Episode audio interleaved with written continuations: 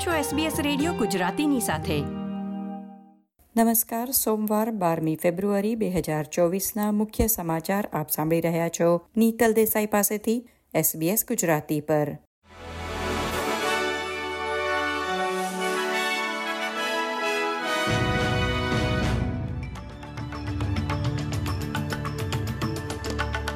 Green's પક્ષે ફરી એકવાર નેગેટિવ ગિયરિંગ દૂર કરવાની માંગણી સરકાર સમક્ષ રજૂ કરી છે.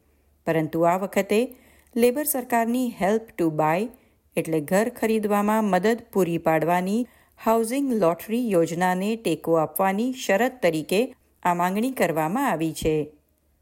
નેગેટિવ ગિયરિંગ રોકાણકારોને આવક સામે સંપત્તિમાં થયેલા નુકસાનને બાદ કરવાની મંજૂરી આપે છે અને મોટા પાયે મકાન મિલકતના રોકાણ માટે વપરાય છે. ગ્રીન્સ નેતા એડમ બેન્ટ માને છે કે નેગેટિવ ગિયરિંગ પ્રથમ ઘર ખરીદારોને ખૂબ મોટું નુકસાન કરે છે. કામદારોને નોકરીના કલાકો સિવાયના સમયમાં ફોન અથવા ઈમેલનો જવાબ ન આપવાના અધિકાર સામે વિપક્ષે વિરોધ નોંધાવ્યો છે. એમની દલીલ છે કે આ સુધારા વર્ક ફ્રોમ હોમ અને ફ્લેક્સિબલ કલાકોની વ્યવસ્થાનો અંત લાવી શકે છે. ફેડરલ પ્રધાન ટાનિયા પ્લેબર્સેકે જણાવ્યું કે જો કોઅલિશન સરકારમાં પરત આવશે તો તે આ કાર્યસ્થળના સુધારાને રદ કરશે.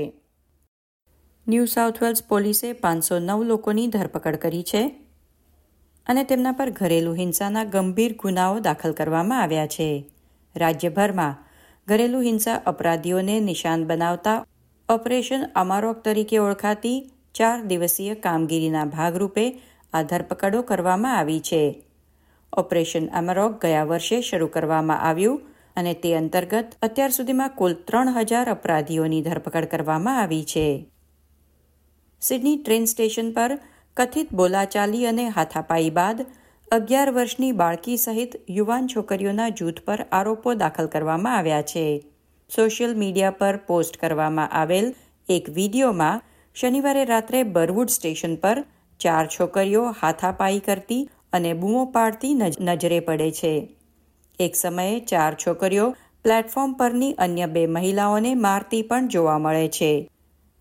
સિડનીની એક પ્રાથમિક શાળાના વિદ્યાર્થીઓ આ અઠવાડિયે ઘરેથી ભણવાનું શરૂ કરી રહ્યા છે, કારણ કે તેમની શાળાના મેદાનમાં એસ્બેસ્ટોસ મળી આવ્યું છે.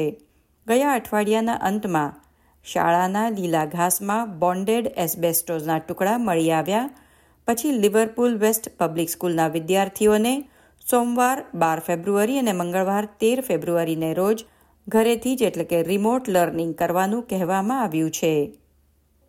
ખેલ સમાચારોમાં ઓસ્ટ્રેલિયાની અંડર નાઇન્ટીન ક્રિકેટ ટીમે ભારતને અગણ્યાએંશી રને હરાવી વર્લ્ડ કપ જીતી લીધો છે. ટીમનું નેતૃત્વ હ્યુ વેબગેન દ્વારા કરવામાં આવ્યું હતું અને તેમની આ જીત વિશ્વમંચ પર Australian under nineteen cricket team માટે નોંધપાત્ર સિદ્ધિ છે. આ હતા સોમવાર બારમી ફેબ્રુઆરીની બપોર સુધીના મુખ્ય સમાચાર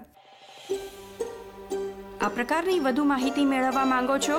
અમને સાંભળી શકશો Apple podcast Google podcast Spotify કે જ્યાં પણ તમે તમારા પોડકાસ્ટ મેળવતા હોવ.